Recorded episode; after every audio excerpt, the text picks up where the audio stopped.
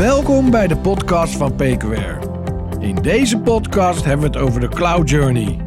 Hier snijden we onderwerpen aan rondom de transitie naar de cloud.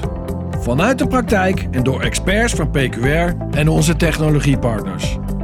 De podcast voor organisaties die op zoek zijn naar best practices en resultaat voor hun transitie naar de cloud. Welkom bij de derde podcast van PQR. Bij mij aan tafel zit Peter van der Meijden. Welkom Peter. Dankjewel Bas. We gaan het vandaag hebben over de, het starten van de cloud-transitie. We hebben het in de eerste podcast gehad over de cloud journey. We gaan het nu hebben over de cloud-transitie. Peter, zou jij je heel even kunnen voorstellen aan de luisteraars? Zeker. Ik ben Peter van der Meijden. Ik ben strategisch IT-architect bij PQR. En daarnaast uh, onderdeel van het CTO-office, waar ik uh, help met de design- en beeldfase van onze projecten. Nou, super. Uh, leuke functie lijkt mij. Ja, super. Superleuk, heel uitdagend. Echt uh, door, de hele, door de hele organisatie heen en uh, met alle klanten bezig zijn. Ja, ja. En ben je al lang strategisch architect? Of, uh... architect ben ik al wat, al wat jaren. Solution okay. architect ben ik hiervoor geweest. Ik ben eigenlijk doorgegroeid naar een stukje strategisch architect... waarin ik meer high-over met C-level ga Dus je praten. zit niet meer aan de knoppen, zeg maar? Nou, hè, het blijft allemaal een beetje onder ons DNA zitten. Dus ik Ja, zit nog ja, steeds ja, een beetje aan de knoppen, maar in principe eh, minder. Ja, klopt. Hey, als strategische architect zit je natuurlijk veel bij klanten, kan ik me voorstellen. Ja. Wat zie jij eh, op dit moment eh, bij klanten als het gaat om cloud, als het gaat om transitie? Nou, als je, als je praat over cloud en transitie, dan wil ik even twee dingen noemen. Dat is eh, eh, dat we hebben, we praten over transitie en we praten over transformatie. Ja. En wat je nu ziet, is dat klanten die stip wel gaan zetten. Eh, maar er zit een verschil in. En transitie is echt dat je je, je boeltje eigenlijk naar de cloud gaat brengen. Ja. En transformatie is eigenlijk dat je ook aan gaat passen. Hè? Daar zit ook in het woord de transformatie. Dus je gaat je aanpassen aan de cloud. Dat betekent dat je werkprocessen veranderen, maar ook je dienstverlening en Ja, ook de manier waarop je infra ingericht is. Uh, dus als je vraagt wat zie je bij klanten, dan valt mij vooral op dat ze die stip allemaal wel gezet hebben inmiddels. Hè. We praten altijd over stip op de horizon. Ja. Hè, roadmap ernaartoe, dat zijn allemaal mooie dingen. Maar hoe gaan we nou echt die invulling doen? En wat kunnen we nou echt doen om die stip te gaan bereiken? En daar worstelt de klant mee. Ja. En daar helpen wij heel graag mee. En in mijn functie uh, ga ik daar ook over praten. Van joh, mooi dat we die stip hebben. Maar hoe gaan we daar nu naartoe? Ja, ja. We hebben het in de eerste podcast ook gehad over SpaceHub. Ja. Kan jij, eh, ik neem aan dat SpaceHub hier een wezenlijk onderdeel van is. Zeker. Kijk, SpaceHub is onze, onze complete concept uh, paraplu, noem ik het Ja. dan maar even. Hè, zoals al Ja. uh, eerder genoemd is. En dat is een heel traject wat je dan kan afnemen. Heel, uh, maar je kan het ook modulair pakken. Dus wat we ook gaan doen is met klanten gaan zitten. Wat is nu mogelijk? Welke modules zijn voor jou interessant? En zo kan je toch die transitie gaan inzetten. Uh, richting uiteindelijk de transformatie en die stip. Ja, ja. En is de SpaceHub meer transformatie of is de SpaceHub meer uh, verandering? Of hoe zie jij dat? Het, hoe kan je dat het beste plaatsen? Nou, ik denk niet dat het in één vakje te vangen is. Ja, Daarom precies. hebben we een compleet concept Ja. uh, in die zin. Uh, dus het helpt die klant om die in eerste stappen te gaan maken. Het helpt ze om die transitie te doen. Maar er zit absoluut natuurlijk, als je volledig SpaceHub afneemt... Uh, met alle dienstverlening daaromheen... met expertise as a service, security daaroverheen... Ja, precies. dan maak je een complete transformatie. Dan Ja, ga je echt een turnover krijgen. Ja, ja, ja.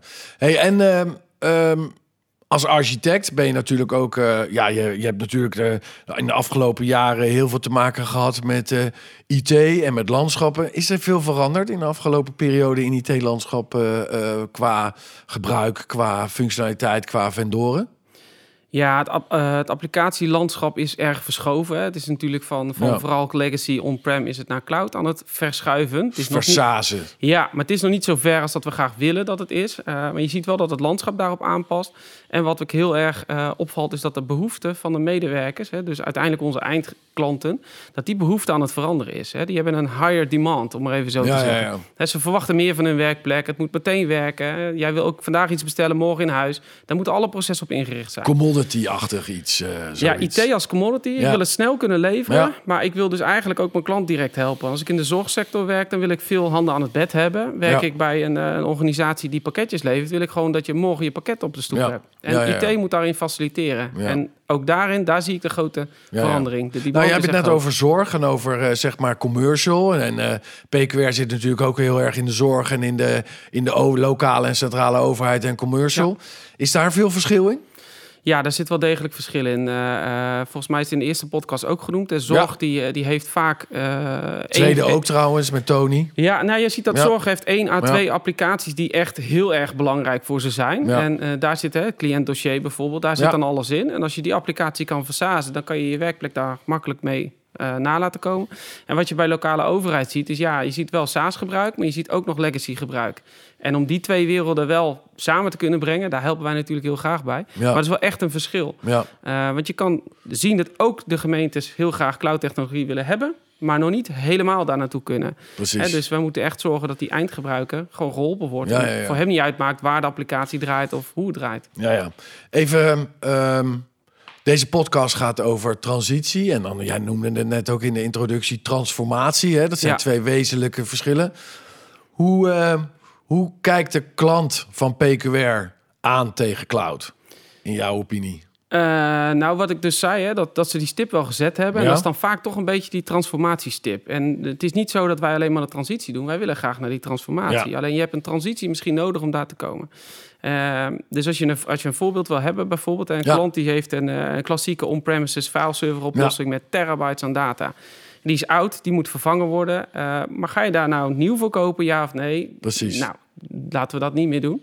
De tool is alles in Teams, SharePoint, collaboration, uh, governance eroverheen, security, overal, anyplace, anywhere werken. Fantastisch. Alleen de medewerker moet dan nog in meegenomen worden. Ja. Dus dan moet je een traject in van transformatie, je werkwijze aanpassen, adoptie, et cetera. Maar in de tussentijd staat die storage op omvallen. En als wij van PQR kijken, en ik kom langs bij een klant of een van mijn, uh, mijn collega's, dan gaan we het gesprek eens aan van, joh, wat kunnen we doen? als je denkt aan Azure File Services of een File Share of Azure File Sync Services, weet je, er zijn mogelijkheden ja, om in principe die gebruiken op dezelfde manier te ontsluiten, maar toch gebruik te maken van de cloud, zodat je ruimte koopt om die transitie uh, of die, die transformatie eigenlijk te doen en die gebruiker te ondersteunen naar het uiteindelijke doel. Ja, ja. maar zie je ook uh, dat de organisaties, daar hadden we het ook met Hugo over in de eerste podcast, dat er ook best wel wat cloud watervrees was. Hè? En dat er niet een, een, een, volledige Big Bang, maar dat het gefaseerd. Um, Zie jij dat ook gebeuren? Dat, dat de organisatie is gefaseerd? Dus bijvoorbeeld alleen die, die, die, die sync services, of alleen Teams, of alleen collaboration.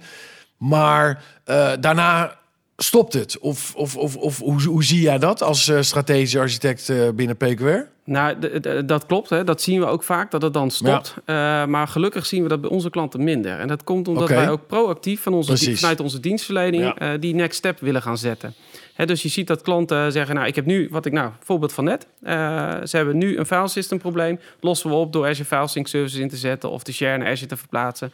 En dan zijn ze weer geholpen. Ja. Waar ze echt mee geholpen worden, is die transformatie. Dus die volgende stap, helpen met die ondersteuning, helpen met die migratie, helpen met die processen aan te passen.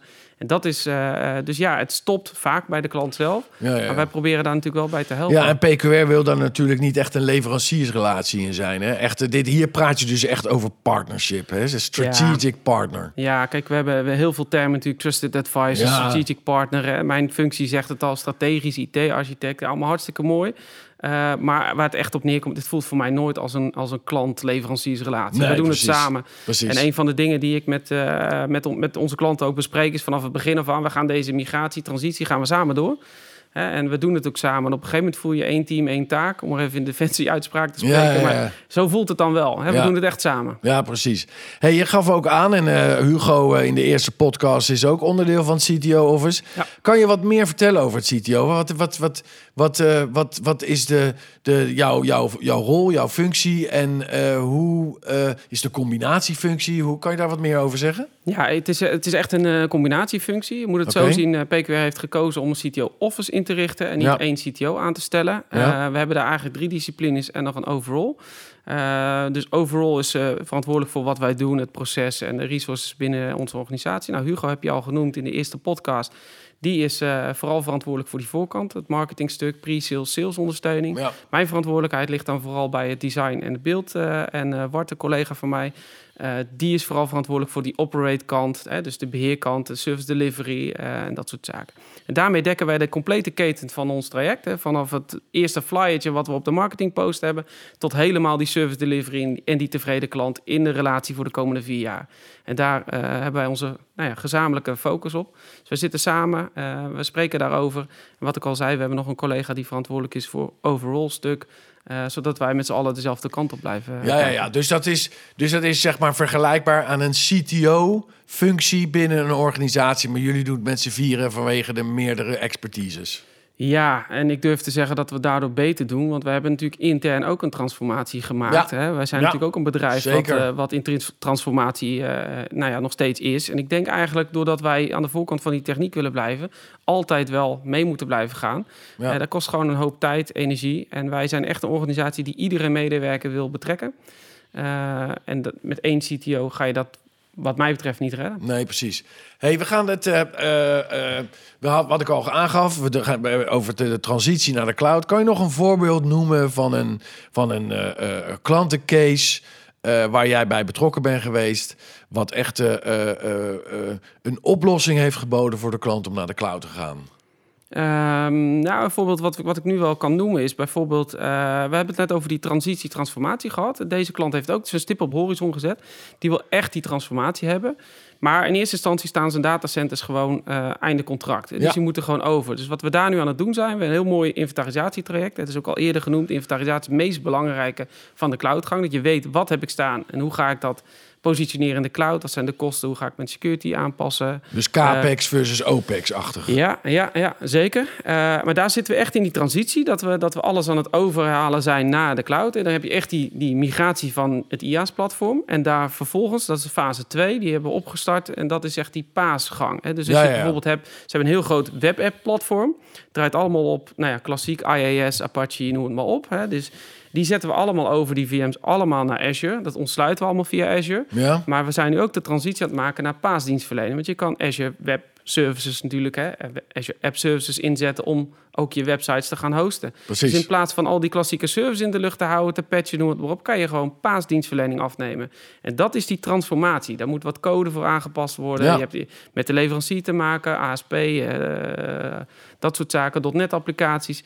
En daar moet wat in gebeuren. Dat is die transformatie. Maar je kan dus wel zeggen, ik maak die stap alvast. Ik kan mijn datacenters leegtrekken. Ik kan naar een, naar een uh, OPEX-model toe gaan.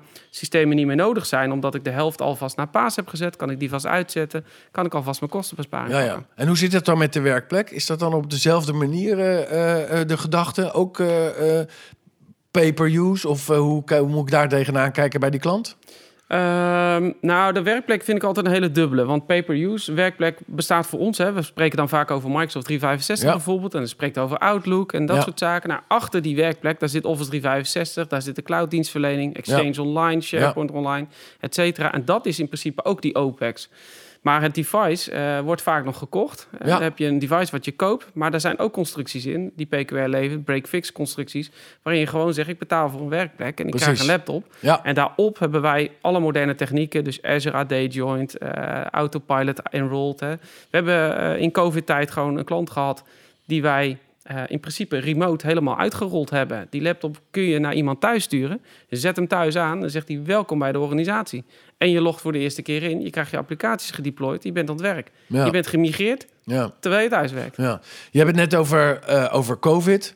Heeft dat een enorme impact gehad in het hele cloud-transitie uh, en in het werk, het denken en het toepassen van je IT-consumptie? Ja, wel degelijk. Kijk, uh, mooi in de tweede podcast is het ook genoemd. Het is de grootste pilot die de wereld gehad heeft. Kijk, Ja. we hebben bewezen dat thuiswerken mogelijk is. En ik denk zelf dat het niet eens zozeer in de techniek zat. Hè. Wij hebben natuurlijk technische aanpassingen als in Teams gehad. Of we hebben thuiswerkscans gedaan. We hebben scans gedaan op omgeving om te zorgen dat die geschikt zijn om thuis te werken. Maar waar je, waar je vooral ziet is dat we zien dat wij ook... we kunnen klanten gewoon remote bedienen. En je kunt heel veel werk thuis doen. Heel efficiënt. Uh, dus dat heeft wel degelijk iets gedaan. Ja, absoluut. Ja, ja je ziet nu wel weer, hè, we, we zitten nu in Amsterdam. En uh, ik moest vanmorgen moest ik vanuit het uh, vanuit Zoetermeer hier naartoe komen. Ja. Je ziet weer dat de files weer toenemen. En je ziet weer dat de mensen weer, weer meer naar kantoor komen. Het is toch wel jammer dat er niet echt veel meer wordt thuisgewerkt uh, dan dat er in het verleden werd toen de pandemie, toen corona uh, net, uh, net ja. was, was, was ja, uitgebroken, hoe moet ik dat zeggen? nou ja, kijk, halverwege maart vorig jaar zijn we natuurlijk met z'n allen in een lockdown gestort. Ja. En toen heerste er ook nog een bepaalde angstcultuur. Ja, en kijk, wij van PQR werken natuurlijk ook thuis. We hebben een heel streng beleid gehad op het thuiswerken wat dat betreft en eigenlijk nog steeds.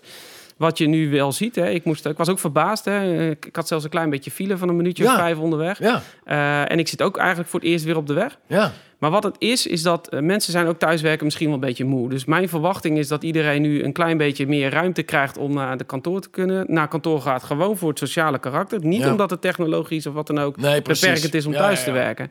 En ik denk ook dat het weer gaat afnemen. Ik denk dat we een gezonde balans gaan creëren van twee, drie dagen thuis uh, met twee, drie dagen bij klant of op kantoor. Ja. Uh, ja, en het maakt natuurlijk niet uit waar je IT uh, staat en hoe je het consumeert, of je het nou thuis of op kantoor doet.